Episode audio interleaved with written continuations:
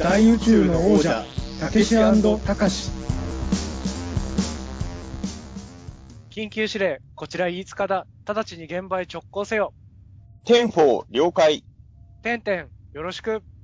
はい、始まりました。大宇宙の王者、たけしたかし、えー大宇宙の王者、たけしをやらせていただいております。作家で UMA 研究家の中澤たけしです。はい、たかしの方をやらせていただいております。人形映画監督の飯塚たかしです。よろしくお願いします。お願いします。あのー、今更なんですけど、はい大宇宙の王者、たけし、大宇宙の王者、たかしってなんかちょっとね、あのー、ヒーローっぽい名前でいいですね。えーこの、この枕は多分僕めちゃくちゃ下手くそだなと思ってるんですけど、我ながらの。その、これから語る映画の話に絡めた、あの、枕を用意しようと思ったんですけど、とてつもなく雑ですよね。素晴らしい導入なんじゃないですか。あの、飯塚さんがあの、大宇宙のたけしたかしのあの、メインビジュアル作ってくれたじゃないですか。はいはいはいはい。で、あのーなんていうんですかね、二人とも顔がそのまま出てる感じが、はいあのーいわゆるウルトラマンとか仮面ライダー的な日本のヒーローというよりも、はいちょっとアメコミのヒーローっぽさがあるじゃないですか、あの、大宇宙のじゃのメインビジュアルは。はいはいはいはい。だから、あのーこの番組は、その、マーベルとか DC のヒーローの話を語るのに、すごいふさわしいウェブラジオ番組なんじゃなかろうかとはい。思う今日この頃なんですけど、はい。今まで一回もそのテーマやったことないですけれど、でも、あれですもんはい。ね、あの、と、特に飯塚さんは、はい。あの、めちゃくちゃ好きじゃないですか。あの、アメコミとかも結構読まれてるし、そうですね。だいぶ外国のヒーローものの方に被れてますよね。やっぱ、僕は、あのーどっちかっていうと、まあ、ヒーローもんに関して言うと、もう、圧倒的に日本の特撮ヒーローの方が見ているますし、あのーマーベルとか DC のヒーロー映画も、それなりに見てるんですけど、はいいわゆる原作のコミックスとかまで手出してるかっていうと、あのーうん、そう、ほんとちょっとしか読んだことない感じなので、そういう意味で言うと、あのーマーベルとか DC のヒーローについて特集するときあったら、飯塚さんにめちゃくちゃ僕質問すると思うんですよ。はい。あの、え、映画だけ見てると分かんないとこ絶対あると思うんで、おそらく。そうですよね。あの、コアなファンの方向けの細かいネタとか、毎度毎度うんちょこちょこ入ってきて、そういうのがネットの記事とかになったりもしてますもんね。そうなんですね。だから、あの、なんとなく細かいとこ拾ってるっていうのは、コミックを読んでない僕でも、なんとなくデータとしては認識してるんですけど、まあでも、じゃあかといってコミックをそんな読んでるかっていうと、本当にもう軽く触れた程度なので、えーちょっとそういうところは、あの、いつかさんにいろいろ聞かないとわかん、とにかく長い歴史のあるヒーローが多いじゃないですか。多いですえね。ーはいまあ、ウルトラマンとかもそうなのかもしれないんですけど、結構その小ネタを入れてくるじゃないですか。後に作られた作品っていうのはね。はい。えーそれは新しく入ってきた人はやっぱり、あの、そこは分からずに見てるっていうのは、まあ、日本の特撮ヒーローに当てはめても分かるので、あの、きっとアメコミのヒーロー映画もそういうことはやってるんだろうなっていうことは僕も、はい。分かるかなということで。で、あの、もうもう、はいあの、そんなにがっつり、あの、なんですかね、漫画の方とかも全部網羅してるわけじゃないので、ちょっとこぼれちゃうことはあるかと思うんですけど、まあまあ、あの、翻訳されて出てる名作って言われてるやつとか、言って、うん。あの、アメコミの漫画ってこう、日本の漫画の原作とちょっと違って、あの、作者さんが全部こう一人で新しいの書いたりとかしてるっていうわけじゃないんですよね。そうですよね。システムがそもそも違って、マーベルだったらマーベル、DC だったら DC ってその漫画会社さんがキャラクターを保有してて、うんその直々でこう、違う作家さんに書かせるというか、うん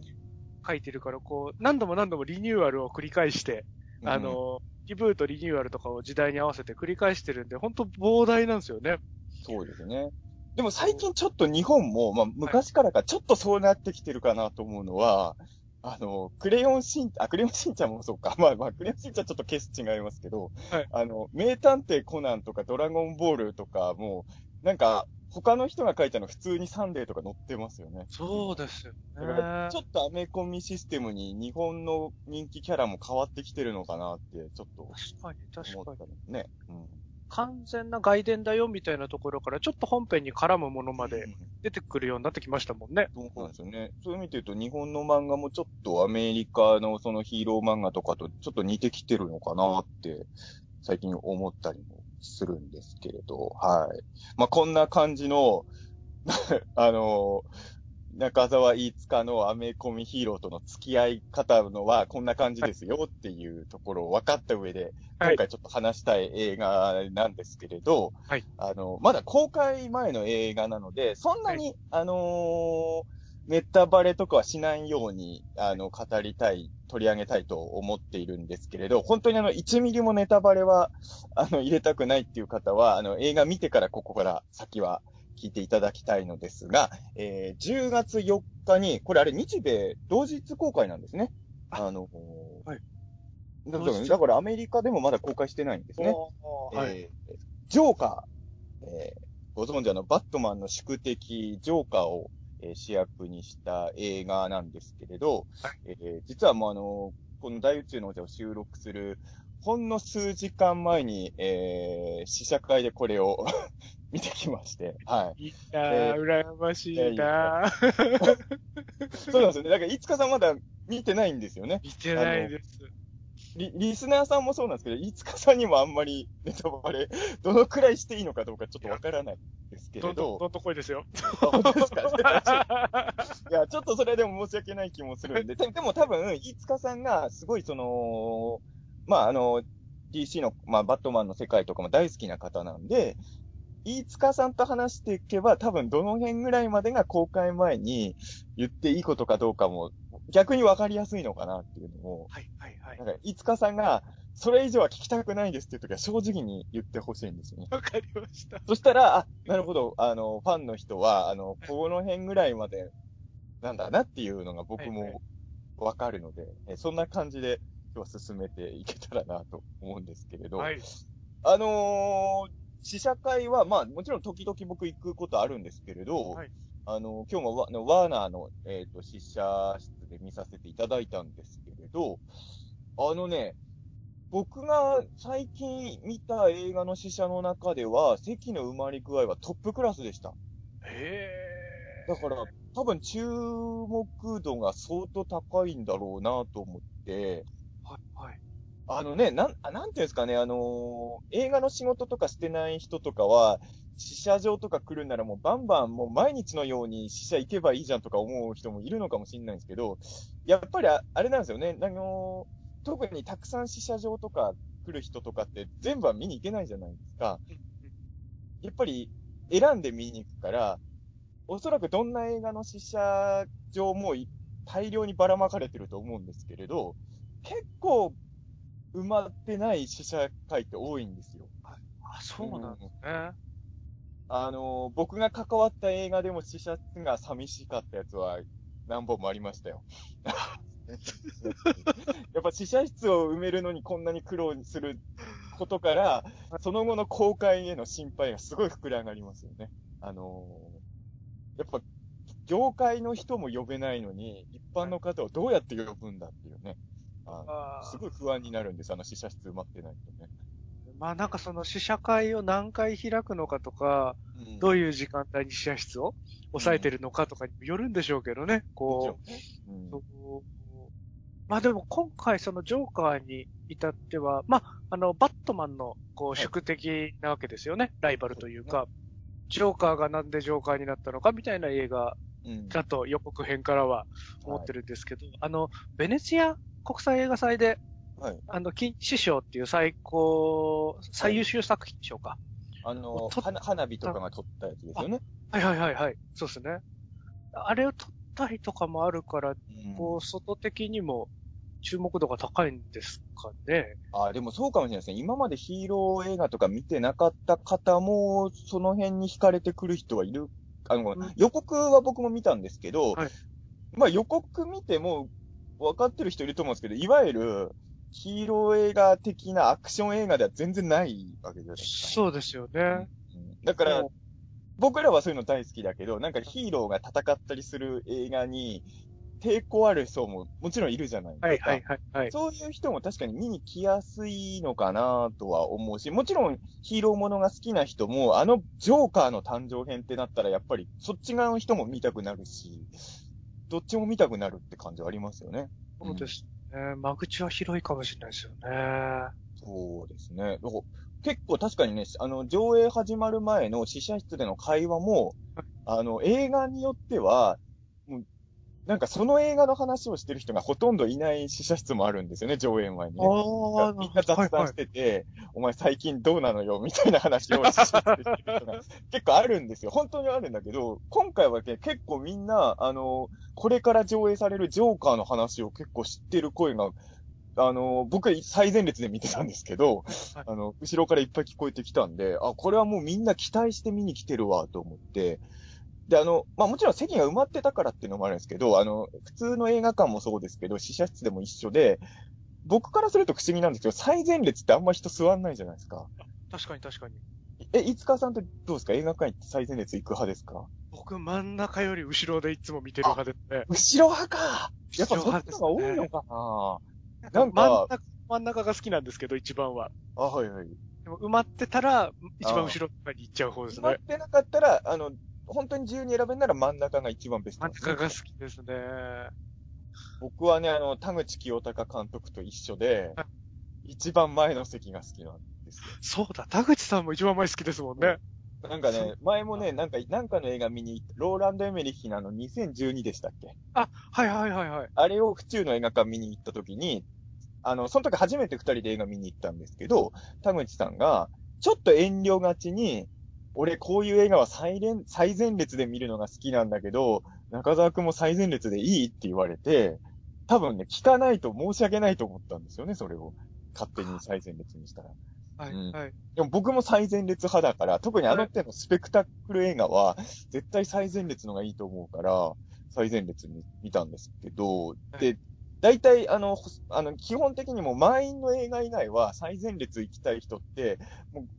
開館ギリギリに、あの、上映ギリギリに行っても、いつも空いてるから、一番ベストの席いつも取れるんですよ。別に予約なんかしなくてそも。っか。そうですよね。確かに。一番最後に埋まるイメージですもんね。そうですね。なんか人気ないんですよ、最前列って。うん。でも、今日の試写室は、あのね、最前列もね、意外と座ってて、僕びっくりしたのは、はい。あのー僕の両隣に空席どっちもあったんですけど、はい。はい。わざわざね、僕の隣に座ってきた知らない人がいたんですよ。おー。まあ、その人は二人組だったんですけど、なんでわざわざ、いあの、別に僕の隣に座らなくても座れたんですよ、最前列はいはいはい余裕的には。なんでわざわざ僕の隣に座ったかっていうと、一番前の列の、ちょうど真ん中で見るのがいいっていう気持ちで座ってたんです。中澤さん真ん中寄りっていうか真ん中ら辺にいたんですね。真ん中寄りだったんですけど、そんな計算して真ん中にはしてなかったから。まあどうせなら真ん中のがいいじゃないですか。だからはい最列の真ん中寄りのところにいたんですけど、その人らも別にあの、知らない人の隣になっても全然いいから、もうこの映画は多分ベストポジションで見たいっていうモチベーションだったと思いますよ、その方。誰だか知らないけど相当体重乗ってますもんね、それは。そうですね。うん。ちょ、ちょっとだけ、え、俺の隣座んの？空いてんのにとは思います普通ね、空いてるのにそのことないじゃないですか。知らない人が、あの、隣に来ることってね。まあ、映画館で見ててもちょっと不安になりますもんね。うん。そうそうそう。だから、ね逆逆に言うとでもみんなそんくらい自分のこだわりの席で見たいと思わせるぐらい期待値が高かったのかなとは思いましたけど、あのーどうなんですかね僕はやっぱりあの日本人じゃないですか。はい。あのーそんなに、その、わかんないですけど、あの、まあ、バットマン、バットマンにおけるジョーカーっていうのは、まあ、要は機械ダーにおける破壊ダーみたいなものですか。まあ、その、どう、アメリカではやっぱ、アメリカっていうか、まあ、日本でもそうだが、知名度ってのはどんなもんなんですかね、ジョーカーって。知名度は、多分こう、最高、なんですかね、スーパーヴィランって言い方とか、はい悪役うんで言い方するじゃないですか。うんそのスーパーヴィランの歴史としては多分一番最初に近いようなキャラクターで、なので、あの知名度はもうほぼみんな知ってるみたいな状態なんじゃないかなっていう外国では。圧倒的なんですね。圧倒的ですね。だからゴジラで言えばキングギドラクラスだと思うし、た、例えばなんですけど、はいあの、ペンギンとかいるわけじゃないですか。はいはいはい。その、ペンギンとかと比べたら、こう、あの、な ウルトラマンの怪獣で比べたら、はいあのジョーカーとペンギンの知名度の差はどんくらいあるんですかね？えーっと、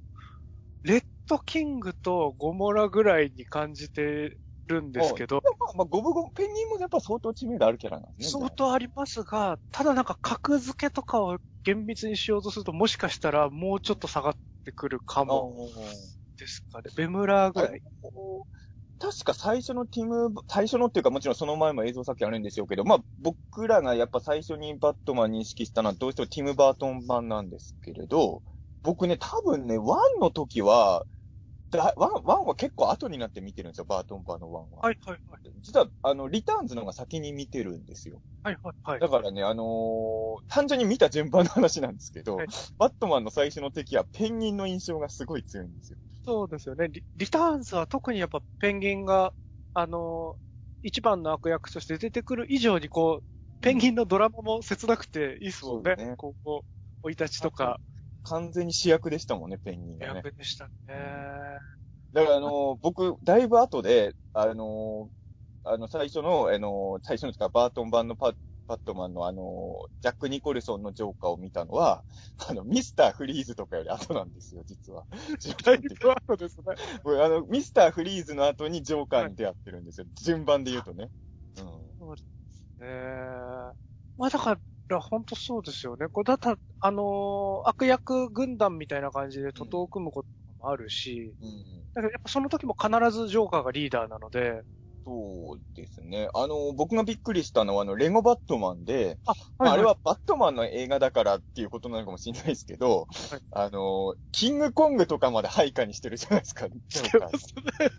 やっぱキングコングといえばもうあちらの映画のもうはい一番主役みたいなキャラじゃないですか。はい、はい、はい。っていうか、キングコングをあの悪役扱いにしていいのかって僕はあの映画思ったんですけど、ほ他、他のヴィランはまだわかるんですよ。ググレムリンとかあの辺はまあヴィラン、タイタンの戦いに出てきた、名前何でしたっけ、まあ、あいあの辺がね、あのヴィランでいるのはわかるんですけど、キングコングってヴィランで入れていいのかなってちょっと思いますよね、あの映画ね。うんそうですよね。たサウだキングルスとかもコングを配下にできるキャラってなかなかいないですもんね。なかなかいないですよね。だなんかこう、まあ、ジョーカーの魅力というか、ジョーカーがそんだけ、こう、悪の方のこうカリスマとして、あの、認知されてる理由として、はい二つぐらい多分ポイントがあるかなと思ってて、はいはい。一つが、こう、やっぱバットマンの写し鏡になってるとういうか、ん。はい。あの、バットマンが法律とか法の裁きで、うんこう、どうにもできないものを自警しようっていう風に目覚めて、こう、夜な夜な自警活動を行うヒーロうん。ーなわけなんですけど、法は犯してるんですよね。だから、こう他のヒーローと違って、うん。そういう行動をしていることによって、えっと、その法を上回る力で、法を超えたところで悪を裁くっていうことに対して、どんな影響が及ぶかっていうののこう象徴してるキャラクター。うん。バットマンがそういうその法を超えた過激なことをすることに対する作用に対するこう反作用として、ジョーカーが生まれてくるというか、より過激な悪が生まれてくるというか、そういうこう、合わせ鏡みたいな構造になっていたり、うんあとはこう、ジョーカーが、なんか社会の病理とか、うん。こう、現代社会とかがこういう状況だから人がこう、病んでしまうとか、こう人のフラストレーションが溜まる、鬱屈した思いが溜まるとか、なんかそれを発散してくれる役割として機能することが結構作中で多いんですよね、ジョーカーって。うん。なんですかね、中世でいう処刑とか、はい。あとはそういう悪い人を市中引き回しするのを見てこう楽しんだりとか、何か鬱憤を発散する文化とかってこう、ずっと歴史の中であるじゃないですか、そういう。なんかそこに近いような、こう、映像で言うとあれですよね。なんかジャック・ニコルソンのジョーカーとかは本当その辺の要素が強かったですよね。そうですね。ジャック・ニコルソンのも強いし、あ、でもダークナイトシリーズのジョーカーとかが、ちょっと違いますもんね。そうねその、なんかダークナイトがすごい評価されて、まあ言うてもあの、ティム・バートン版のバットマンが、まあもう80年代の映画か、あれ90年代でしたか？まあまあ80年代後半ぐらいの映画だから、あの、今の若い人はどっちかっていうとダークナイトでジョーカー知ってる人もいるから、そうですね。なんていうかね、あのー今回のジョーカーってのは、言ってしまえば、その、ジョーカーになる前の人はコメディアンなんですよね。はいはいはい。ある一人のコメディアンがジョーカーになるまでを描く映画なんですけど、はいまあもちろんダークナイトのジョーカーも過去何なのかはわからないけど、少なくともヒース・レジャーのジョーカーはコメディアンだったような感じないっすもんね、あんまね。確かに。うん。そうですよね。まあなんかその一貫してこう、なんですかね、表社会にいるにしても、ちょっと貧乏くじ引かされたり辛い思いをしてる人みたいなバックボーンがあることは一貫してるんですけど、どの原作でも。うん。でもヒース・レジャーの方は、こ人を笑わせようとしてたっていうモチベーションを感じないジョーカーですもんね。そうなんですよねのジョーカーはだ。から、なんていうんですかね、ちょっとジョーカーとしては異色なんだけど、めちゃくちゃ評価されちゃったから、はいちょっとその、なんかジョーカー像の、まあ、よく言えば幅を広げたし、はいちょっとあのまあ、悪く言う気はないけど、ちょっとジョーカー像をブレさせたというか、混乱させてる感じはありますよね。そうですねね。うん。やっぱ僕も、あのーティム・バートン版うん。だったり、その前の、えっと、66年とかにやってた映画のバットマンですかね。はいはいまあテレビでやってたシリーズの映画版があったんですけど、それのジョーカーとかがイメージであるので、なんか、あれですもんね、こう、そういう鬱屈してる現代社会を嘲笑いながら犯罪を繰り返してる人っていうイメージですもんね、こう、明るく楽しくやってる。僕らが知った、最初に知ったジョーカーはそっちでしたね。うん。ですよね。ただまあダ、ダークナイトがすごいなと思ったのは、イメージが結構変えてるんだけど、めちゃくちゃあのジョーカーいいじゃないですか。いいですね。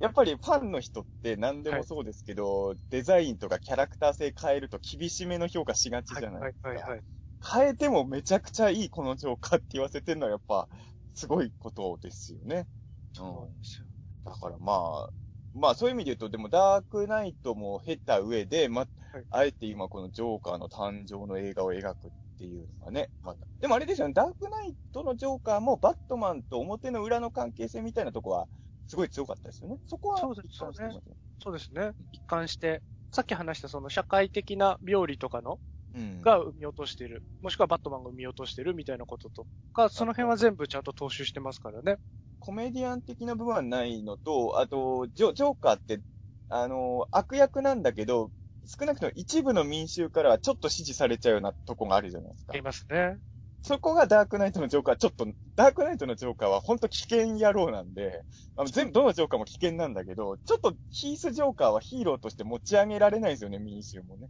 ちょっと。こう、一部の人の鬱憤を晴らしてくれたりとか、もしくはその、道化師みたいな、あの、振る舞いはしてないですけど、こう、劇場型犯罪みたいなことはすごくたくさんやるじゃないですか、ああ、まあ確かに。振る舞いとして。でそれでこう、バットマンの正体が誰か、バットマンが、私がバットマンだって名乗り出ないと、こう、毎日一人ずつ市民を殺していくみたいなうん。仕組みを作って、こう、民衆がバットマンを炙り出すようにうん。持っていこうとか、そういう先導とかはしてたから、なんか、いい意味で、形を変えてやってることは同じ。しまあね気持ち的には支持は得てないかもしれないけど、もともとバットマンがそういうことを、法に外れたことをし始めたのが悪いんじゃないかって気持ちにこう、人々をさせたりはしてたので、そういう意味でのこう、カリスマ性とか先導する形は引き継がれてたから、多分全然批判が湧かなかったのかなっていうように。バットマンへの揺さぶり方という意味では共通してたのかなそのヒースジョーカーも今までのジョーカーと。そうですね。そうですね。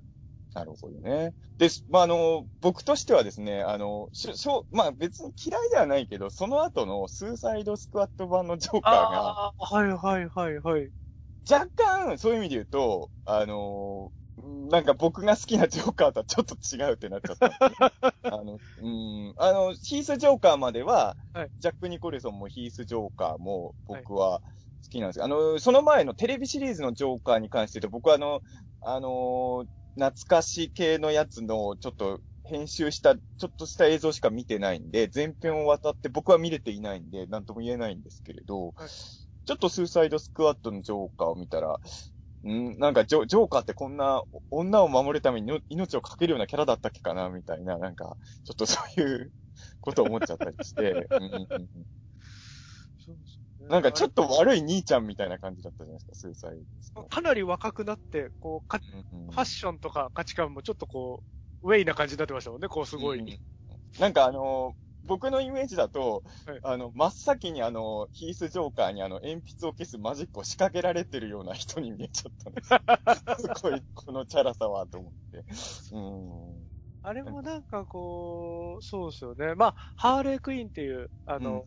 ジョーカーの恋人だったり、はい。時によっていろいろありますけど、うん。女の子のキャラいますけど、はいあれとの関係性とかも、まあまあでもこう、あの、恋愛的な、そのお互い共依存になってるうん。時とかも、あるにはあるんですけどね。なんかこう、ただのチャラ、チャラいカップルみたいになっちゃってましたもんね、ちょっと。なんか見てる分だと、うーん、なんか、そうですね。だからあれですよね。あの、破壊弾がギル破壊弾になったような、ちょっとショックを しまったような感じは正直。そういえば破壊弾もね、スピはいはいンオフ映画単独でやってますからね。あ、やってますからね。そういうと、あのー西のジョーカー、東の破壊だって感じが。確かに、単独になった時、すえれ渋くなりましたもんね。そうこう天野さんと。そうなんですよ。ちょっと似てるかもしれないですね、ジョーカー今壊。回の映画も渋いなーって感じですもんね。予告でそれは伝わりますもんね、渋いっていうのはね。伝わりますね。でも本当にね、あの、予告以上に渋いかもしれないですよ、今回の。ああ、そうですね。映画館来る人は、まあもちろんジョーカーだと思って見に来るからあれでしょうけど、例えばテレビとかで、まあこの映画が流れた、地上波で、地上波じゃなくてもいいけど、まあ流れてたとして、はいその、途中、たまたまテレビつけた時に、あの、なんだろう、この映画面白そうだなって見てる人は、だいぶ進むまで、あの、D、DC の世界観の物語って気づかないんじゃないかなっていう映画でしたよ。あだだから、なんていうんですかね、本当に、いわゆるコミックの映画化作品っていう感じにの印象は、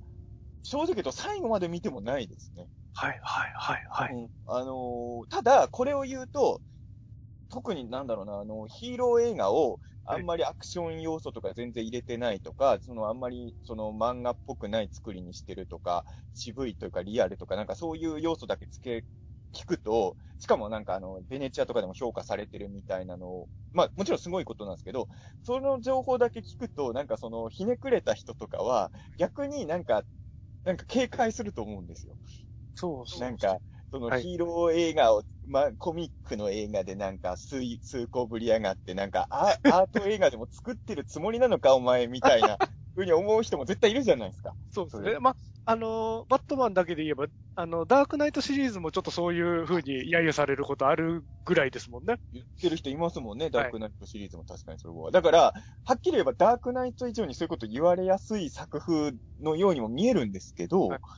あのーまあ、ダークナイト言った人がどう言うか、ちょっと僕もなん、ちょっとなんとも言えないんですけど、はいあの、確かにアクションとかバトルはないけど、ま、間違いなくジョーカーの映画を見たっていう満足感はあるので、なん、なんていうんですかね、ヒーローものを出しにして、あの、アート映画を作られたみたいながっかり感は全然ないですね、この映画には。うんなんか、それで言うと、前情報としてちょっとこう、記事とか見てて、はいあの、マーティン・スコセッシ監督の、はい。タクシードライバーとか、はいはい。キングオブコメディっていう映画があるんですけどあ、あ、はい、わかります。はい。それにかなり影響を受けて、こう、脚本が書かれてるみたいな記事を見て、ー僕、がぜん見たくなったんですよね。そうなん。あ、でも言われてみれば、まあ、ロバート・デ・ニーロが出てるっていうのもあるかもしれないですけど。そうですよね。スコセッシの常連ですもんね。うんうんあのーな、なんですかね、キングオブコメディにおける、あのーロバート・スコットが憧れてた人を今回ロバートさんが演じてるみたいな。っていうことですよね。あの、うんスチール写真というか、あの、場面写真を見たときに、うん。あの、どっかの楽屋でこう、デニーロの顔が壁に描かれてて、はいで。そこにこう、ジョーカーが座ってる場面写真を見て、あ、キングオブコメディだって思ったんですけど、ああ、なるほどね。あ、でも確かに、あれかもしれない。今までのバットマン映画で、どの映画と一番雰囲気近いですかみたいなことを言われても、今までのどのバットマン映画よりも、キングオブコメディのが近いかもしれないですね、そんなに近いんですね。まあ、そんな近くはないけど、はいはいはい要は、今までのバットマン映画って、もちろんバトルアクションものだったわけじゃないですか、どどの作品も。こん今回、そもそもジャンルが変わっちゃってるんで、そうはいいう意味ではい。いわゆるバトルアクションものでは、まあ、これ、これジョーカーのすごい特徴だと思うんですけど、あのー今やもう確かにヴィランのもう代表的なキャラですけど、そもそもジョーカーって、別に超能力使えるわけでもないし、普通の、あの、体力的には多分普通のおじさんじゃないですか。そうですよね。なんなら、あの、化学工場みたいなところに落っこちて、あれで、うんその、液体で沈んだせいで、あの、顔の色とかも白くなったりとか、うん髪の色も変わってるから、なんならちょっと弱いかもしれないですもんね。だから、その、超人アクション的なものとかはは、み、見れるわけがないんですよ。はいだから、なんだろうな、本当にバットマンとか何も知らない人が見たら、下手すりゃ最後まで、あの、コミックの、あの、敵役のスピンオフ、スピンオフっていうか、まあ、その、主役にした映画って最後まで見ても気づかない人いるかもしれないですね。これは。これ、すちょっとこう、まあ、ネタバレにならんように、はい。こう、あれなんですけど、はい。バットマンは出てくるというか、時代的にもそのバットマンとかが誕生する前の話で終わるのか、こう、はいバットの影とかはうっすら出たりしてくるのか、その辺とかって、なんかこう、どうなってるんだろうなって、ちょっと気になってて。それは、い一番五日さんに言うかどうか悩んだとこなんですけど、そうですね。うんただ、あのーそうですね。ちょっとネタバレに気をつけて言うと、はいあのーなんか、なん、これは僕なんかで読んだんですけど、これはあのーいわゆる最近あの DC もマーベルも、あのーシリーズものをいっぱい作ってるじゃないですか。はいはいはい。でも、ジョーカーは、あのーこれかん、これで完結させてるし、ここの続きを作る気はないみたいなことを監督さんがなんかで言ってたんですよ。そういう意味で言うと別にここからなんかを始めようって意識はないらしいんですけど、それはそれとして、あのー僕、これバットマンのプロローグでいいんじゃないかなって思う映画でした。え別にあの何も知らない人、本当にバットマンとか DC とか何も知らない人が急に見たら、最後までそのコミックと関係ある映画っていうのは気づかないかも確かに知れないんですけど、ただ、あの、バットマンとか好きな人が、あの、嬉しくなる要素はあるし、なるほど。あ、この人も出すんだ、みたいな。その、えうん、あの、だからバットマン好きな人はやっぱり見た方がいい映画ですよ、これは。そうん。その、こう、中澤さんの語りの温度感を見ると、それがこう、ファンサービスとして、こう、本編のそういう、あの、抑えたトーンから浮いちゃってるってこともなく上手に入ってるような。そうですね。あの、だから、やっぱあの、元のなんか原作のコミックがあるっていうのは気づかない人もいるっていうのはそういうことで、別に無理にそういうことやってるんじゃなくて、はいはいはいはいで。そもそも、先ほど五日さんも言われてましたけど、ジョーカーってやっぱバットマンと表の裏の関係なわけじゃないですか。はいあの、ジョーカーの関係を描くためには、その、まあ、バットマンを出すかどうかはともかくとして、バットマンという存在が生まれる過程というか、その環境や世界観がないとジョーカーってのはやっぱ生まれないキャラなんですよ。うんうんうんだからやっぱこの世界でバットマンと完全に切り離しちゃったら、ジョーカーってキャラクターの誕生品はやっぱ作れないんだなっていうのが本当に見て思いました。うん。だからあのーそういう意味で言うと、やっぱキングオブコメディではないんですよ。はいバットマンの、はいはいバットマンの映画だとか。はいで、なんかこう、憧れてる、その売れてるコメディアンの人がいるとか、はい。なんか、あの、キングオブコメディって、その、売れているコメディアン、売れないコメディアンがロバート・デ・ニーロが演じてて主人公で、で、こう、うテレビにバンバン出てる売れてるコメディアンに憧れてて、こう、あの場に俺も立ちたいみたいなところから起こる話じゃないですか。そうですね。はい。なんか、あれですもんね、その、デ・ニーロが出てるのって、その、売れてるコメディアンの役なんですよね、今回は。今回そうですね。うん。あの、キングオブコメディと、はい。キングオブコメディと今回のジョーカーをはいうまく混ぜ合わせると、あの、タケシズみたいな映画になります。と、と、と、まあ、それ、それをやって誰が得するんだって話です。僕は喜びますけどね。あの、デニーロでた、デニーロ、デニーロ図を作りたいですね。デ・ニーロズ。当に。でも確かにすごい似てますし、あの、はい僕全然知らなかったんですけど、はい意識してたんですね、脚本段階からやっぱそこは。みたいなの聞いて、そうですね。なるほどね。タクシードライバーも言われてみればわかります。あの、全然あの、見てる最中は僕思い出さなかったですけど、はい。キングオブコメディは正直僕もちょっと思い出しました、見てる間に。はい、はい、はい。ただ、言われてみればタクシードライバー感もありますね、この映うんですね。うわー、楽しそうだな。でも、うん、僕、や、よ、よ、いい映画だと思いますし、あの、な、なんていうんですかね、僕あのー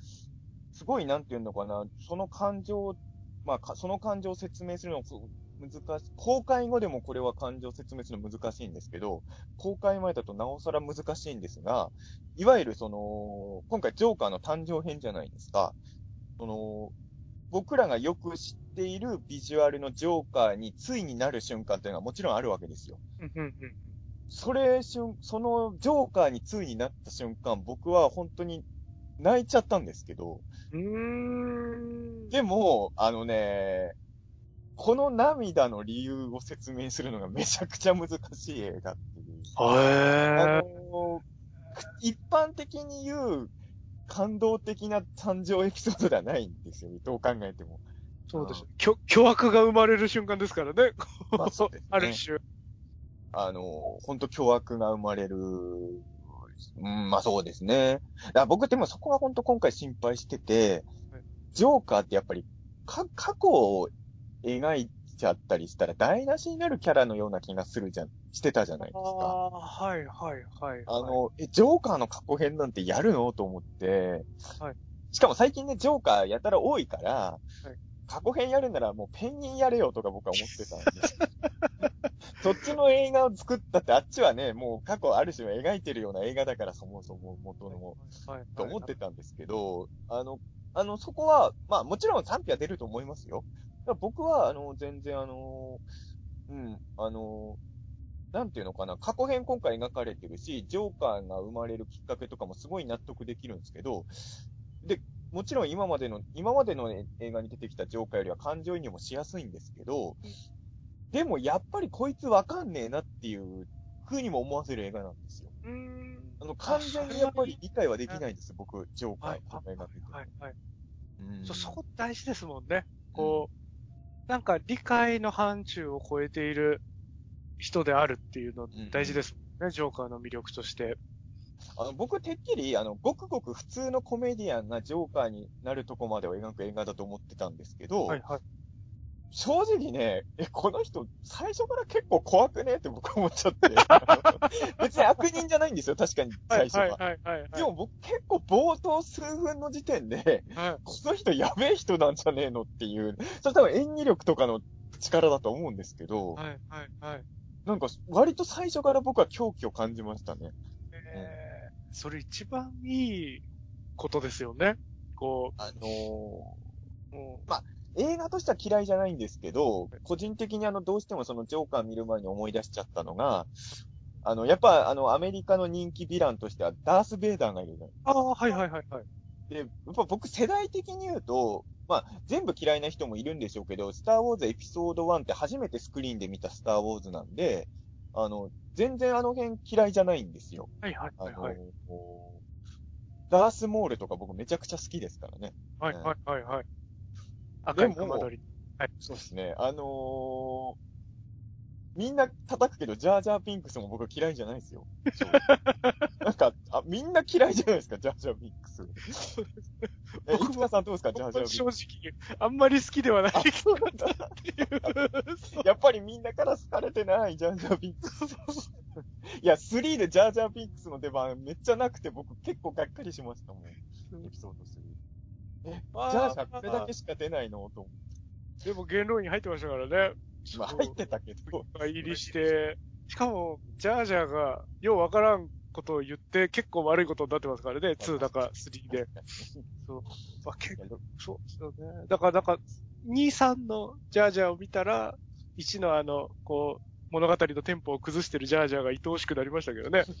あのままずっと現場でバタバタしてくれてたらよかったのにとは思いますけど。偉くなっちゃいけない人だったんでしょうね、きっとジャージャーさん。いいや、でもあの、僕はジャージャーも含めて、別に、あの、はエピソード1、2、3、全然、新三部作、全然嫌いではないんですけど、でもやっぱりそれでもはい、やっぱあの、ススターウォーズの新エピソードって、ダース・ベイダーが生まれるまでっていうのが一番みんな興味あるとこだったわけじゃないですか。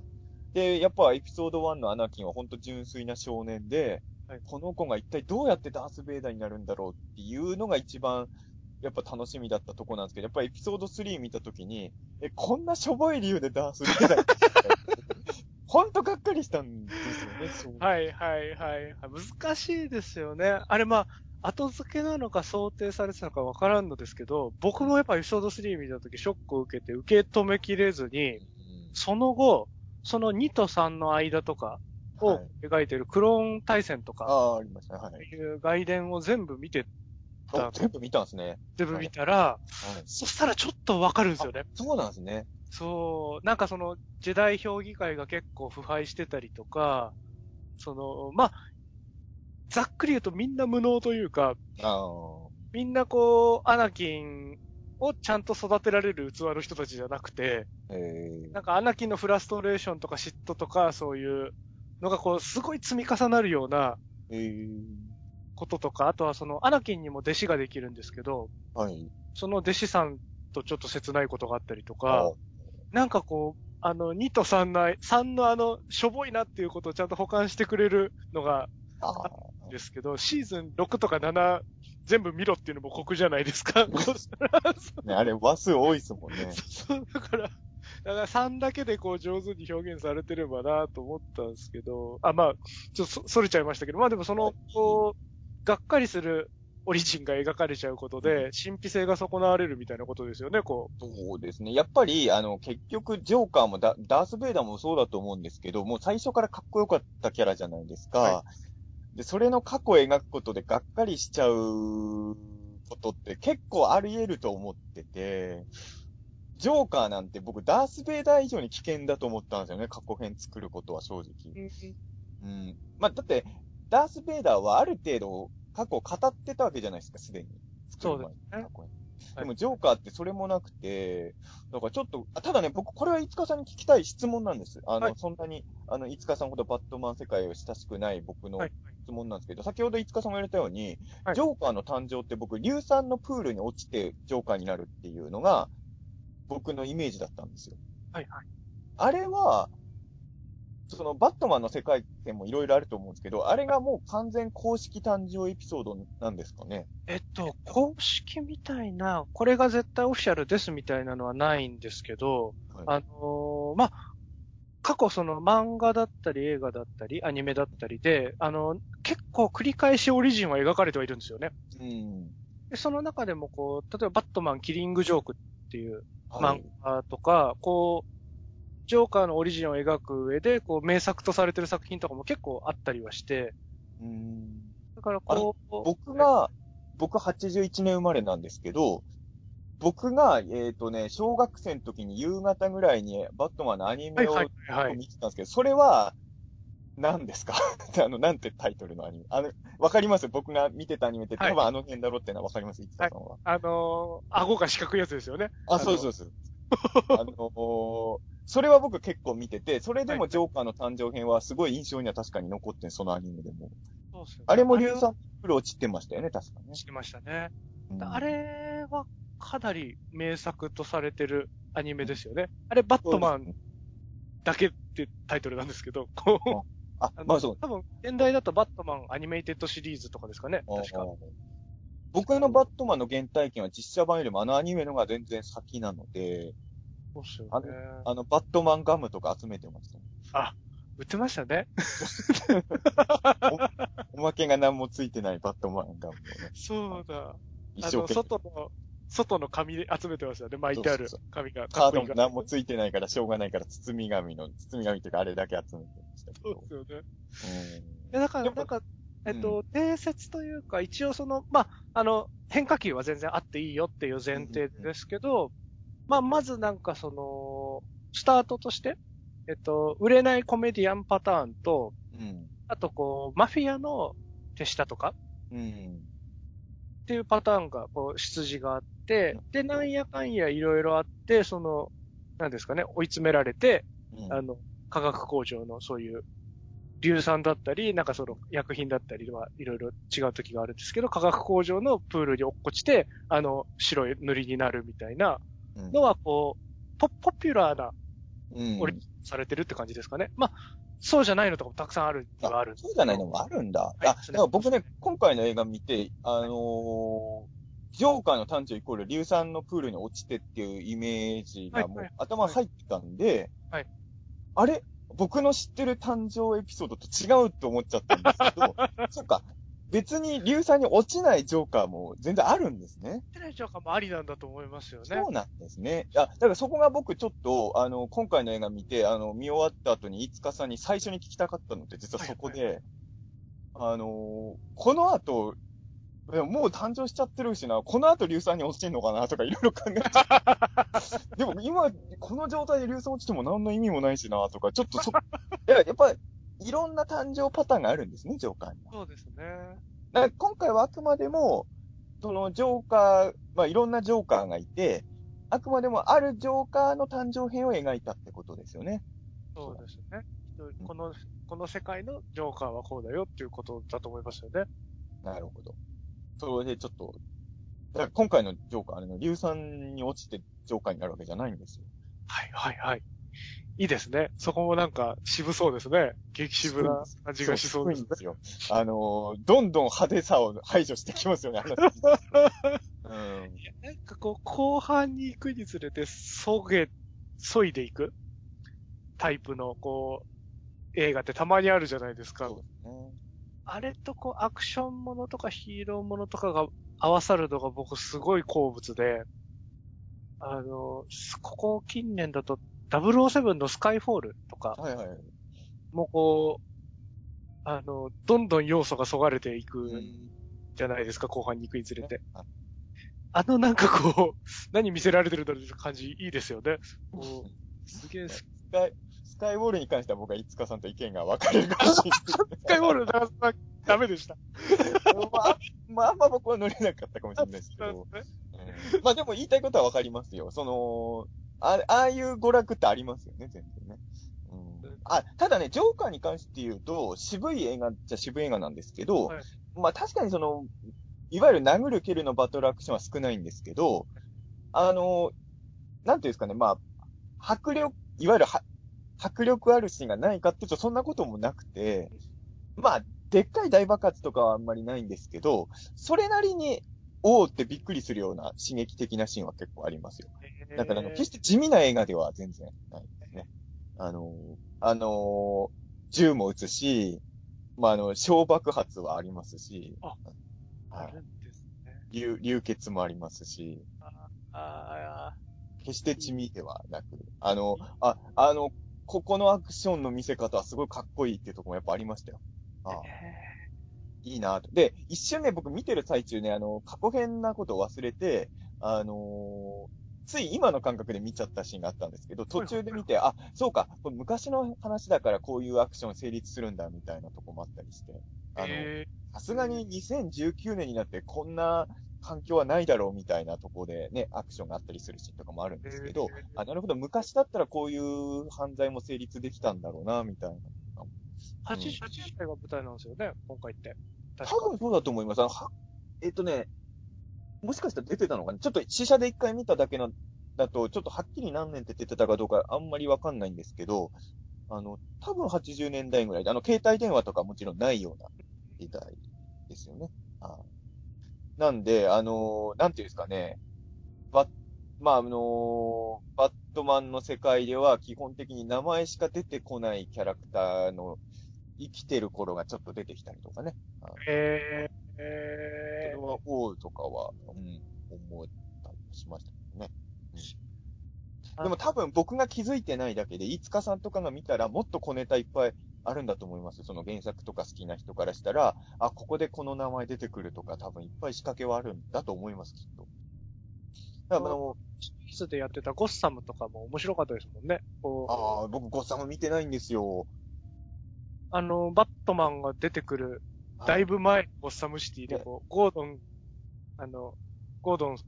あれ、はい警ゴ警察署の人ですか警ね。察の人、はい、ゴードンさん。はい。警察の人がまだこう、ペーペーの頃に頑張ってるうん。ドラマシリーズなんですけど、はい。ほんとみんな、これから悪い人になるんだろうな、みたいな人の若い子とか、がいっぱい出てくる。まだジョーカーになる前のジョーカーだと思われる人とかも出てくるんですよね、確かねそう。ですね。そうんどうやってゴッサムシティがこう、腐敗してったのかみたいなのとか、そういうのをすごい丁寧に描いてるやつで。やっぱでもね、僕今回の映画見て思ったんですけど、やっぱゴッサムシティってログな持ちじゃないですよね。いや、本当にそうですよね。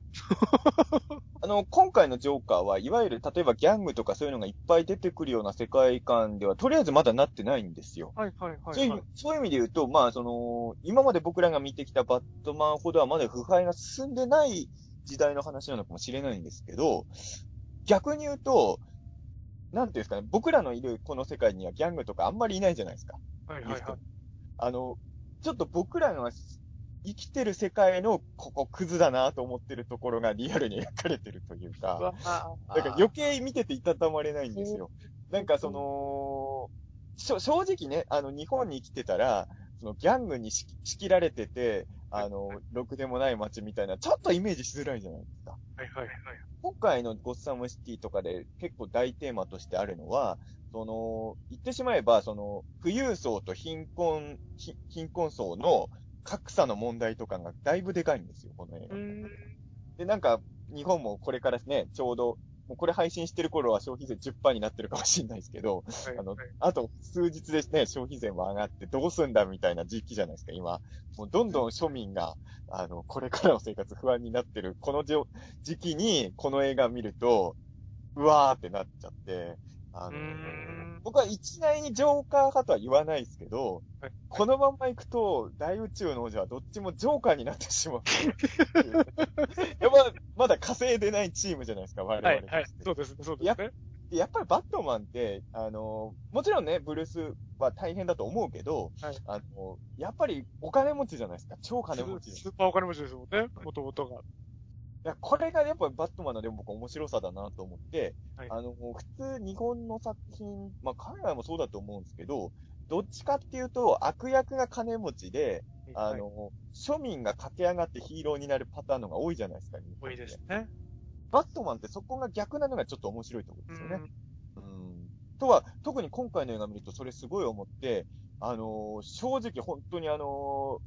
もうウェイン家がね、腹立ってくるわけですよ。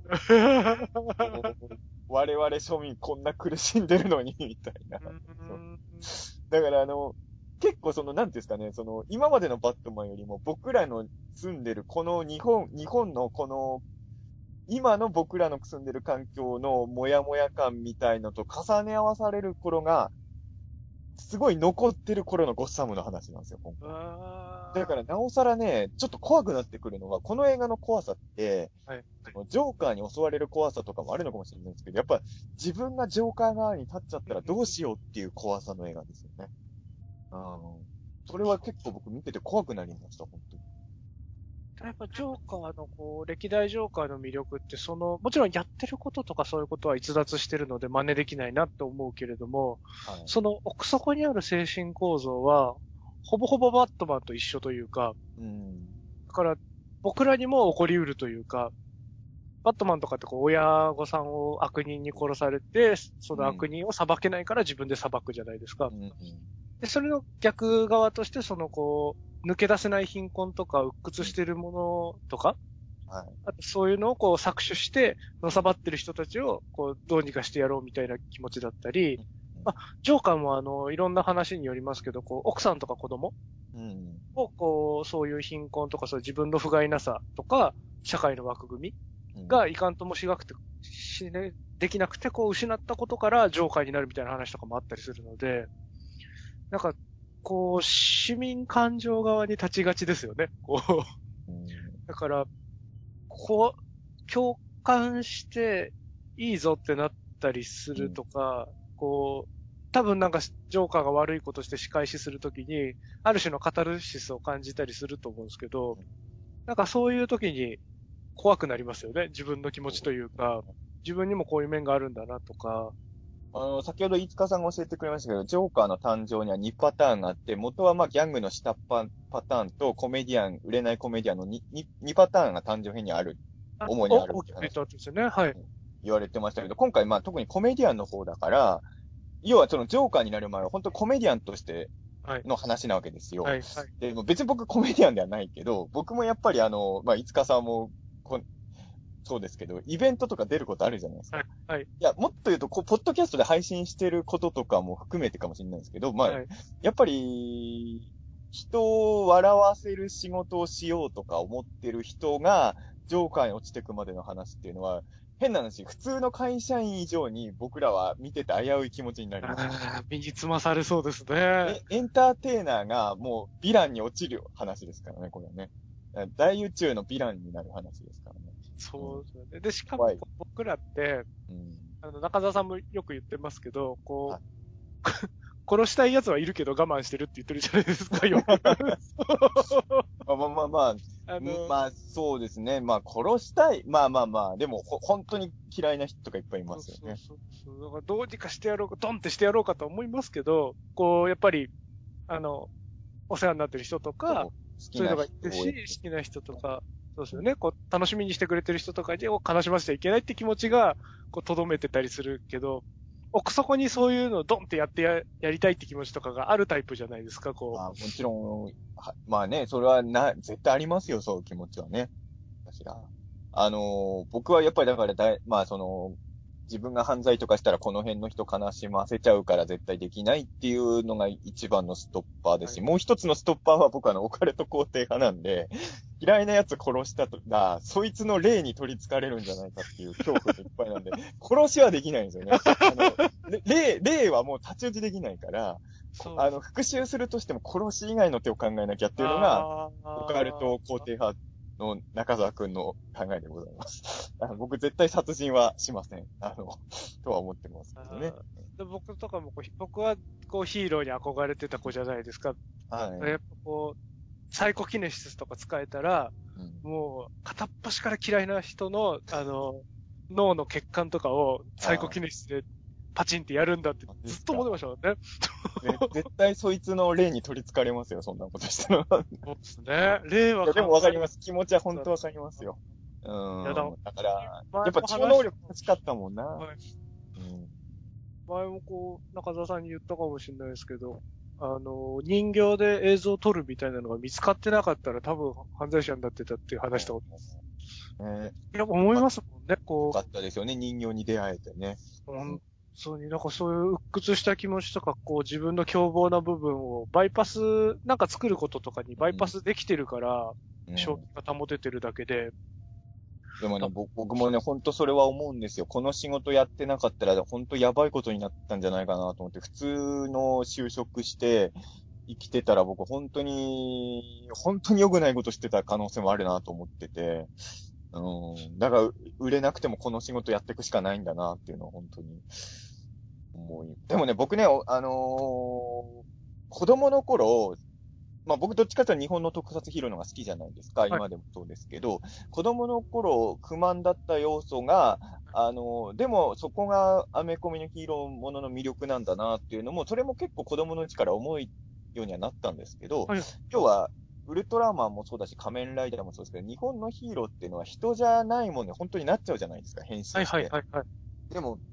アメリカのヒーローって、まあそうじゃないやつもいるけど、基本的には変装じゃないですか。うんうんうんうん。なんかもう服着替えて、なんかで、まあバットマンだったらもうお金を生かしていろんな秘密道具を持ってるみたいな感じじゃないですか。はで、正直言うと、入り口としては僕そこはやっぱ不満要素だったんですよね。うん。あのやっぱ変身したり、まあやっぱ僕は妖怪とか怪獣が好きだから、あの人間よりそっちのが好きなものからすると、所詮人間じゃんと思うわけですよ。はいはいはいはいあの、よく言う話ですけど、その、例えば日本だと、ライダーマンはやっぱちょっと馬鹿にされるじゃないですか。ああ、はいはいはいはい。顔が半分出てるっていうのを、あんまかっこいいって文化が日本にない気がしてて、はいはい。で結局日本で、あの、要は、割とそのアメコミのひえー映画版って日本ではあんまヒットしないって言われてたけど、スパイダーマンとアイアンマンが変えたようなとこあるじゃないですか。ね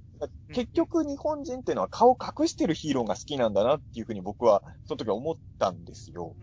やっぱりバットマンも僕子供の頃アニメ見てたし好きだったんですけど、なんで顔半分出てんだよってすごい子供の頃思ってたんですよ。うーん、思ってたんですけどはい、ただ、あの、だんだんね、いつぐらいからだろうな、小学校高学年とか中学生ぐらいになってから、アメコミのヒーローの面白さはそこだなと思ったのが、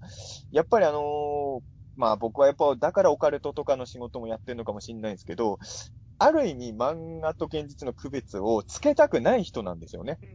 あの、だから、あの、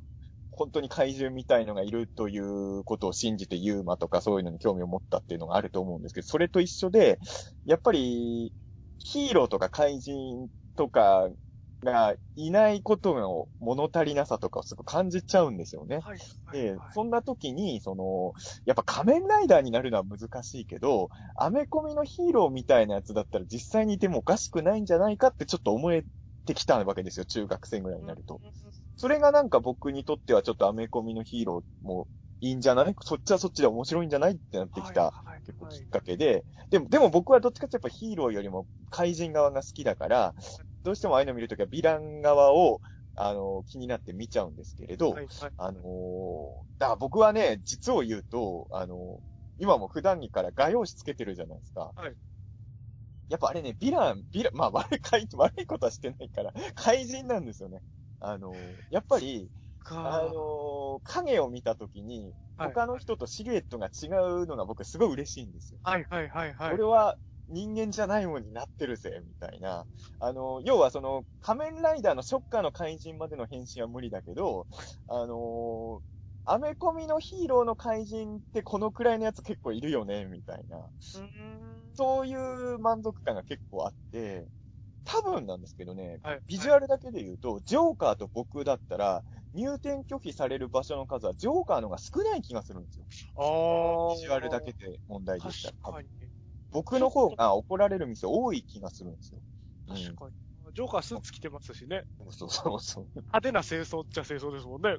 だけど、行動はともかく、見た目だけだったら僕の方が怪人なんじゃないかな。そういうね、それで言うと、こう、やっぱ、中澤さん、僕、やっぱり、こう一緒に遊んだりしてもらって、こう一緒にいる時とかに、こう、高揚、変な高揚感がいつもあるのは、そういうとこなのかもしれないですよね。こう、怪人と一緒に遊んでる、遊んでもらってみたいなところが あそんな、それを、そ。そう思ってもらえればありがたいですけど。いや、でもね、あの、僕、不思議だな。まあ、怪人と怪獣ってまたちょっと違うんですけど、はいまあ僕はやっぱ怪人より怪獣の方がより好きなんですけど、怪獣って本当不思議だなと思うのは、怪獣のこと考えるとほのぼのするじゃないですか。なんか、はいそんなに殺伐とした気持ちにはならないじゃないですか、怪獣見てて。うん。なんか、怪獣って楽しそうって僕ら思ってるじゃないですか、なんか知んないけど。でも、はいはいはい。映画見ると怪獣って殺し合いしてるじゃないですか。あのね。全然楽しそうな人人人生というか、絶対壮絶な生き様なんだけど、なぜか、ゴジラとか怪獣がいっぱい並んでるビジュアル見ると、すげえほのぼのしてる空気が漂ってる。かわいいですよね。もうで、なんでなんだろうなと思うんですけど、やっぱり、はいあの、犯罪映画とか見てて思うんですけど、犯罪者が犯罪してるのは、ほんと殺伐としてるんですよ。うんうんでも、怪人とかになっちゃうと、なんかファンタジーになるんですよね、急にね。ああ。なんかショッカーの怪人が並んでるの見てても、なんか殺伐としてないじゃないですか、やっぱり。そうですね。でもやってることはあいつら人溶かしますからね。ろくでもないことは。でも昭和のやつなら昭和のほど、ろくでもないことしてますもんね。でもほのぼのしますもんね、なんかあいつら見てるとね。だなんか、なんですかね、その、自分の持ってるその悪意とか、その汚い感情とかを、なんか知んないけどファンタジーに変えてくれるのが怪獣とか怪人の魅力なのかなっていうのもちょっと僕は思ってて。だから、なんていうんですかね、あの、ただ単に人を憎んでるやつはもう、あれなんですけど、怪人になることで、ちょっと解放感があるというか、なんかそういうのを僕はね、すごい思ってるんですよ。もうええ中学生ぐらいの頃からなんかそれをすごいあって、おそういう気持ちで怪獣を見てるところがあって、はい。あの、本来そのままストレートに描くと、目も当てられないものをファンタジーにしてくれるのが怪人っていう、あるんですけど、でもね、僕今回のジョーカー見たらね、そこもすごい感じて、な、要はね、ジョーカーの誕生編なんですけど、ジョーカーになった瞬間、それまでのがやっぱ不幸なんですよ。はいはいはい。やっぱ、ジョ怪人になることで救われる人っていうのがいるんですよ、やっぱ世の中には。うんまあもちろん、もっと幸せになる方法はあったんだろうけど、はいもうどうしようもなくなった時は、怪人になっちゃうしかないっていうのは、僕が中学生の頃考えてたことと一緒なんですよね、結論はね。しかもこう今うん実践してることと一緒でってことですもんね。まあ犯罪はしてないですけど、中田さんの場合は。でも怪人反、対はしてないですけどね怪。人化するっていうことで、うん。そうそうね。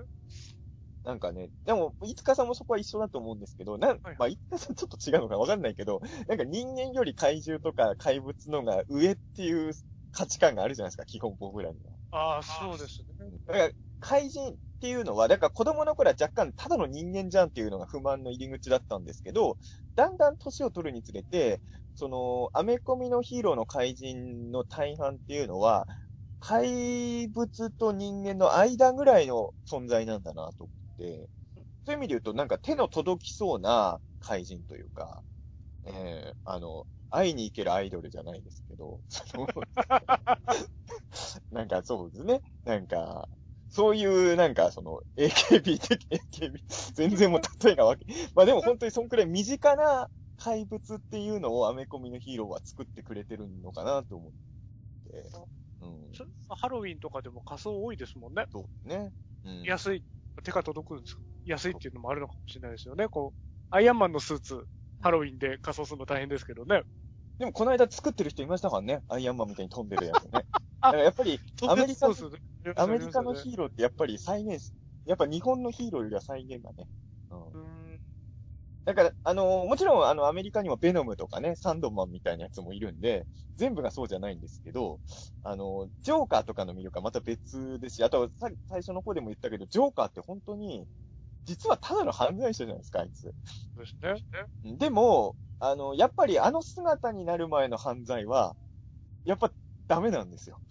あの、うんやっぱ怪人になって犯罪をすることに意味があって、うん。なんかね、そこはなんかね、なんだろう、どう、どうなんでしょうね。怪人とか興味ない人は、そう、この感覚はあるのかないのかわかんないんですけど、でもなんかちょっと違うのかもしれないですけど、あの、僕映画とか映像のその監督業みたいなことちょっとやってるじゃないですか。はい。それでやっぱその監督の、監督自身にうん。花があるかとかってうん。結構重要視されたりするじゃないですか。あいやなんかのーはいね、メディアの扱いとか見ててもね、キャラが立ってるかどうかは結構そうそうそうクリエイターさんにも問われてますよね。バレてますもんね。そういう、こう、表に出た時面白いこと言えるかとか、うん。キャラが面白いかとか、ちゃんとそういうの徹底できてるかとかもこう言われるじゃないですか。うん。で、こう、まあ、あのーき人の記憶に残りづらい、こう、ぼんやりしたメガネである自分からすると、そういうのに結構やっかんだりとか、ああ、そう。あそうなんですね。そうですね、作品が面白いでも、いつかさんが思ってるほど、いつかさんはキャラ薄くないですよ。いつかさんの舞台挨拶結構爪痕残してると思いますよ。僕何回か見てるけど。何も言えてない。うん、いや、なんかね、なんていうんですかね。はいこれべ、これ悪い意味で言ってるんじゃなくて、いといい意味で言ってるんですけど、いいい意味で監督っぽくないっていうか、その、作り方が。うんはい。それ多分、いつかさんが、基本人形で作ってるっていう、その、普通の人はまあ、普通の監督さんって人を演出してるじゃないですか。多分普通の監督さんより人とコミュニケーションしてないから、ああいう舞台挨拶になると思うんですけど、そこが面白いんですよ。いや、多分ね、いつかさんが思ってるほどキャラ薄くないし、キャラ立ってると思いますよ。そうですね。でもわかりますよ、いつかさんの言ってることは。やっぱあの、ほら、小林祐希監督とかすごいですからね。ああ、すごいですよね。ど、どっかの国で壁止めより人入ったんですよね。あそうなんですね。どこの国だったっけ？あの、えっ、と、そうそう、なんかニュースになってます。ああ、あの、あれの時ですよね。えっと、ここの遠吠えの後のあの、商業一発目の時の、そう、あの、最近の、フランスかなんかですかね。あ、あれ、フランスでしたっけ？なんか、あれですよね、こう、あの、うん。ちょっと、こう、少し脱い脱いだりとかしたやつですよね、あの。そうそうそう。はい。はいはいはい。小林、だから僕そのニュース見て小林祐希監督もさんま御殿出るんだろうかってちょっと思って、すごいすごいいや、なんか、なんか、そういう、そのやっぱスター性がある監督さんその作品も面白いし、本人も面白いの相乗効果で生まれる爆発力。うん。一方作品は面白いけど本人は面白くないとか、うん。そういうことでこう、うまく、その並べられた時にどうしても両方面白い方が上に行きやすいみたいな今の事情まあ、それはと、かまあ、は、なんかこう、さっきのその、怪人がやる犯罪とただの犯罪は違うみたいなのとかと、ちょっと共通するとこあるのかなってちょっと思いましたけなるほど。ある。まあでも、まああるかもしれないですね。だから僕からするとですよ。やっぱりだからその、な、なんていうんですかね。まあ、ぼ、僕は本当に人間って面白くねえなと思ってるから、その、やっぱ怪怪人ってスターなんですよね、きっとね。でも、な、でも難しいのが、ジョーカーとか特にそうだけど、あの、ジョーカーは、あの、今回コメディアンとしてもやっぱ売れないコメディアンなんですよ。やっぱ評価されてないコメディアンなわけですよ。はい。その、だからその、どっちかっていうと、その、飯塚さんのその自分が、僕はそう思ってないけど、キャラ立ってないな、自分キャラ立ってもっと注目されたら作品にとってももっとプラスになるんだろうな、みたいな鬱憤が、よりジョーカーに近いですよね。うーん。多分、だからあの、飯塚さんは今回の映画で言うと完全にジョーカー寄りの、いや、だからほんと気をつけないと、当てられないように気をつけないとですよね。気をつけないと僕ら多分すぐバットマンにやられちゃいますから。なんか、怪人になったら一瞬でバットマンに捕まりそうですよね。カーマリさんすぐアーカムアサイラム送りになっちゃう。そうね。いや、でもまあ、でも本当にね、あの、今回の映画は続き作らないつもりとは言う監督さん言われてるんですけど、あの、すごいいい世界観なんで、まあ、続編つ作らないことは僕もせい、あの、賛成なんですけど、あの、本当この世界観をもうちょっと見てたいなと思わせる映画だなと思いました。どうかは。なんで、ぜひね。あ、もちろん、飯塚さんも見見に行くわけですよね、この映画当然。いきます。うんちょっとあの、見終わった後、飯塚さんと本当またいろいろ話したいですね、この映画に。えー飯塚さんはバットマン系の映画だと、どの辺が一番好きなんですか？一番っていうか好きな作品いくつかあげるなら、どの辺が特に好きなんですか？あー、バットマン、バットマンっていうか、まあ、ゴス、まあ、バットマンの世界観の。世界観で言うと、あそうですね。えー、まあ、こうつつけがたいんですけど、はい。あのーバットマンフォーエバーとか大好きなんですけあどね。なるほど。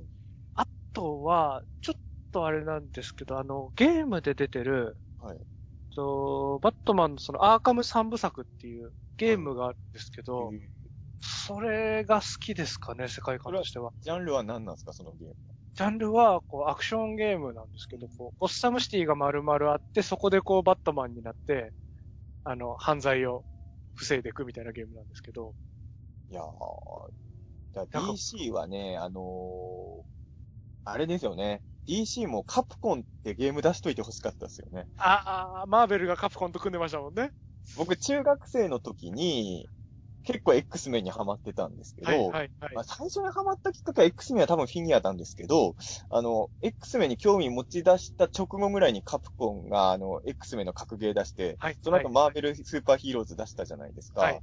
あれで知っ、だから、あれで割と X メン愛のキャラ知りましたもん。そうですよね。で、その前はやっぱりほとんど知らなかっカプコンで、あた。の、うん僕らが馴染みのあるキャラとマーマーベル、マーベルの人たちが戦うっていうので、すごい入り口は良かったですもんね。アイアンマンとシュマゴラスは同じぐらいのメジャーキャラだと思ってました。あのゲームのせいで。持ってましたね。しかもあの、最初のマーベルスーパーヒーローズって、アイアンマンじゃなくてウォーマシンでしたよね。アイアンマあン出てなくてそうでしたっけ？あれ？アイアンマンじゃなかったんでしたっけ最初は？そうか。僕、ウォーマシンっていうのが主役で、アイアンマンが2番手だとずっと思ってました。そうか。それはちょっとわ完全に僕アイアンマンのつもりになってたな。僕もちょっと記憶定かじゃないですけど、どっかのタイミングまでは、アイアンマン出せなかったんですよね、確か。あそうなんですね。まあ、その辺ね、いろいろ権利関係がね、あるでしょうから。でも、マーベルスーパーヒーローズは X メンも入ってましたよね。確か何回か。いた気がしますね。いましたね。今はほら、アベンジャーズに X メン入れられないけど、あの頃は夢の共演できたんですよね。普通にアイアンマンとウルヴァリン戦わせられましたもんね、あれね。そうですよね。映画になった時にフォックスとうん。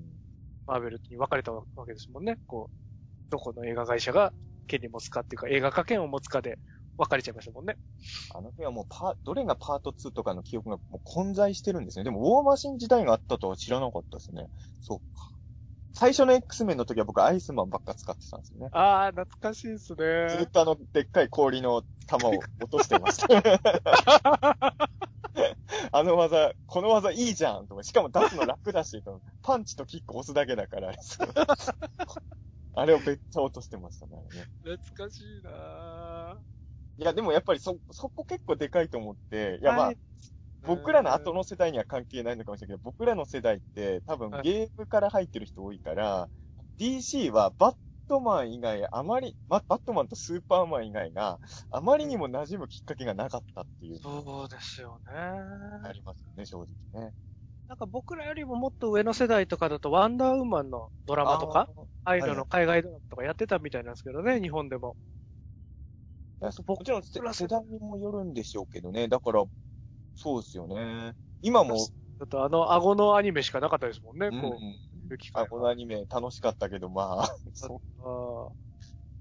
そうなんですよね。だからそこはね、あの、今まあ、ね、どっちかっていうとやっぱりマーベルの方が強いわけじゃないですか、おそらくね。うん。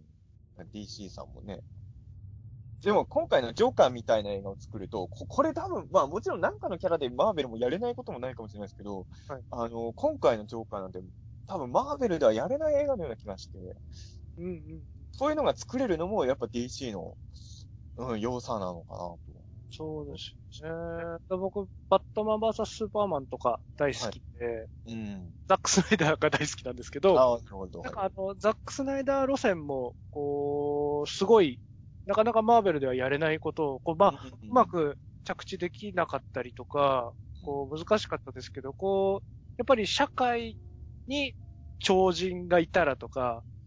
が、本当こう突き詰めようっていうガッツは毎度感じますもんね、こう DC の映画には。そうですね、わかります。まあ、あの、悪く言えばまだ模索段階なのかもしれないですけどね。マーベルはなんか、ある程度もう、方程式というか、そうですね。う、いいレシピを作ってる感じがあるんですけど、あの、DC はまた探ってる感じがあるけど、そこがまたね、マーベルとは違う魅力が出てるのかな。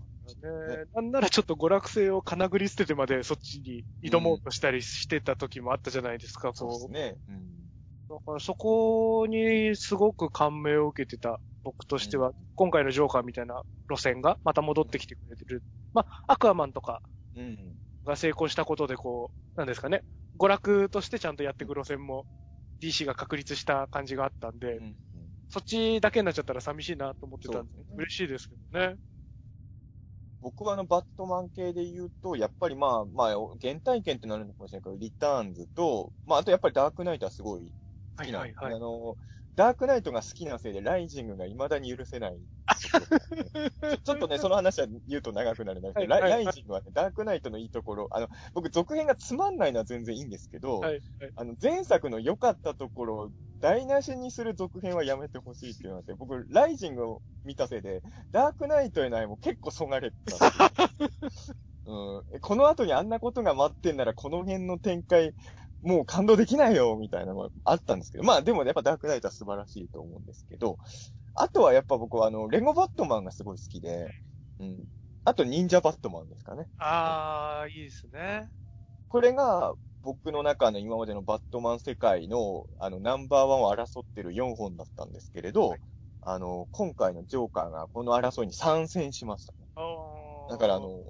レゴバットマンと戦える、はい。僕にとってはもう名作だなと思ってるんで、あぜひ、ぜひね、あのーまあ、これから見ようとしてる方で、ここまで聞いてる方で、まだ見るかどうか悩んでる方は、ぜひね、見てほしいなって思そうう。ですうんね。本当にね、お気に入りです、僕は。はっきり言ってこの映画は。うん。本作を含その今回のジョーカーも含めて、そのはあれですよね、中澤さんが挙げてくださった作品を大体見れば、い、うん、あの、ジョーカーとバットマンの関係のこう深さというか、そうですね。あそう、レゴバットマンも本当にバットマンとジョーカーの描き方が、そのうん実写とか、あ漫画じゃできないことをこうレゴだからってことで、そうまく、うまくごまかしながら、こう、あれですよね。バットマンとジョーカーがどうやったら幸せになれるのかっていうのをちゃんと。突き詰めてる素晴らしい作品ですからね。あのね、バットマンの登場キャラ、まあ、バットマンのメインキャラってみんな心傷ついてる人たちじゃないですか。はいはいなんか見た後結構ね、落ち込むんですけど、はいはいだからなんかね、最近なんか、今日、今回のジョーカーもそうなんですけど、もうバットマン系の新作見た後は、レゴバットマン見て、みんなの心の傷が癒えるとこう、見返したくなるんですよね、やっぱね。そうそう、だから、ジョーカー見たらね、もう、見終わって、え、あの、帰り道の電車の中で、うわ、レゴバットマン見なきゃ、ってやっぱね、やっぱ ジョー、ジョー、ちょっとね、やっぱジョーカーとバットマンの関係を思うとね、やっぱいろいろいたたまれな気持ちに今回もなっちゃったんで、やっぱレゴバットマンで心をね、あの、保管しないといけないなとは。うん。あと最後にね、あの、ちょっとそろそろこの、このジョーカーの話を終わらせようと思うんですけれど、はいあの、これはこの映画だけの特徴だなと思うのは、はいあの、まあ、ヤンキー映画とかヤクザ映画とか、たまに映画館とかで見ると、まあ、客席にちょっと怖そうなあんちゃんがいたりとか、あの、帰り道とかにちょっとそれっぽい人見るとビクってなるじゃないですか、やっぱり。はいそういう意味で言うと、僕、ジョーカー今日帰の試写で見た帰りに、あの、後ろの方から誰かが笑ってる声が聞こえたんですよ。はいはいはい。その瞬間ビクってなったんですよ。その笑い声。笑で映画なんですよ。で、あの正直、あの、ヤンキーとかヤクザよりも、笑い声のが街中に溢れてるじゃないですか。はいはいはい帰はい何度もビクつきますよ。うわそういう意味では怖い映画ですよ、これはねーめち。ゃくちゃいいですね。でもあの、ぜひね、あの、映画館見終わった後、これはね、ドキッとしてほしい、皆さん。うんねなんか、背後から聞こえてくる笑い声ってこんなドキッとするんだと思って。えー、いいっすね。これは多分ジョーカーでしか？味わえない感覚だと思うね。ぜひ、皆さん、楽しみだ。なと。はいでもあれですね、これ、やっぱり、あの、喋る前から予想はしてたんですけど、DC もそうだし、マーベルもそうですけど、この辺の話ってあんまりまだ大宇宙ではやってないから、はいいろいろ語りたいこともありそうなので、今後またやりたいですね。そうですね。また、特に、飯塚さんが詳しいから、このジャンルはね。外国かぶれですからね。いや教えてほしいです、もう僕、飯塚さんに。あの、飯塚さんに、あの、マーベルのこといっぱい教えてもらったら、僕はお礼として、あの、ファイヤーマンとスペクトルマンのことを徹底的に詳しく教えてあげる。あの、交換、交換条件でね、あの、その辺を。あの、いいですね。めっちゃファイヤーマンは、なかなか自分で履修しようっていう、こう、勇気が湧かなかったりしてたので。いやいやいや、勇気持ってくださいよ。全然、ファイヤーマンも面白いですよ。全然。あの、ええその辺をね、ちゃんとあの、いつ、飯塚さんにだから、えっと、ファンタスティック4とか教えてもらったら、僕、代わりにトリプルファイターのことを徹底的に解説しますから。いいですね。そんな感じっ。ぱいあります。持ちつ持たれつの大宇宙の。そう やっていきましょう。と、あと僕らは、あの、最後にこの回の結論としては、お互いにヴィランに落ちないように気をつけましょうという。本当に気をつけていきましょうね。僕らがヴィランになったと大宇宙の王者のリスナーさんも悲しむと思う。え？犯罪は、たまに間違ってゴミの、ゴミの分別を間違えちゃったぐらいで。そうかわいい、かわいい犯罪。その、それ以上の犯罪には手を染めないように、お互い気をつけましょう。そうですね。気をつけていきましょうね。あいきましょう。ということで、えー、ありがとうございました。りがとうございました。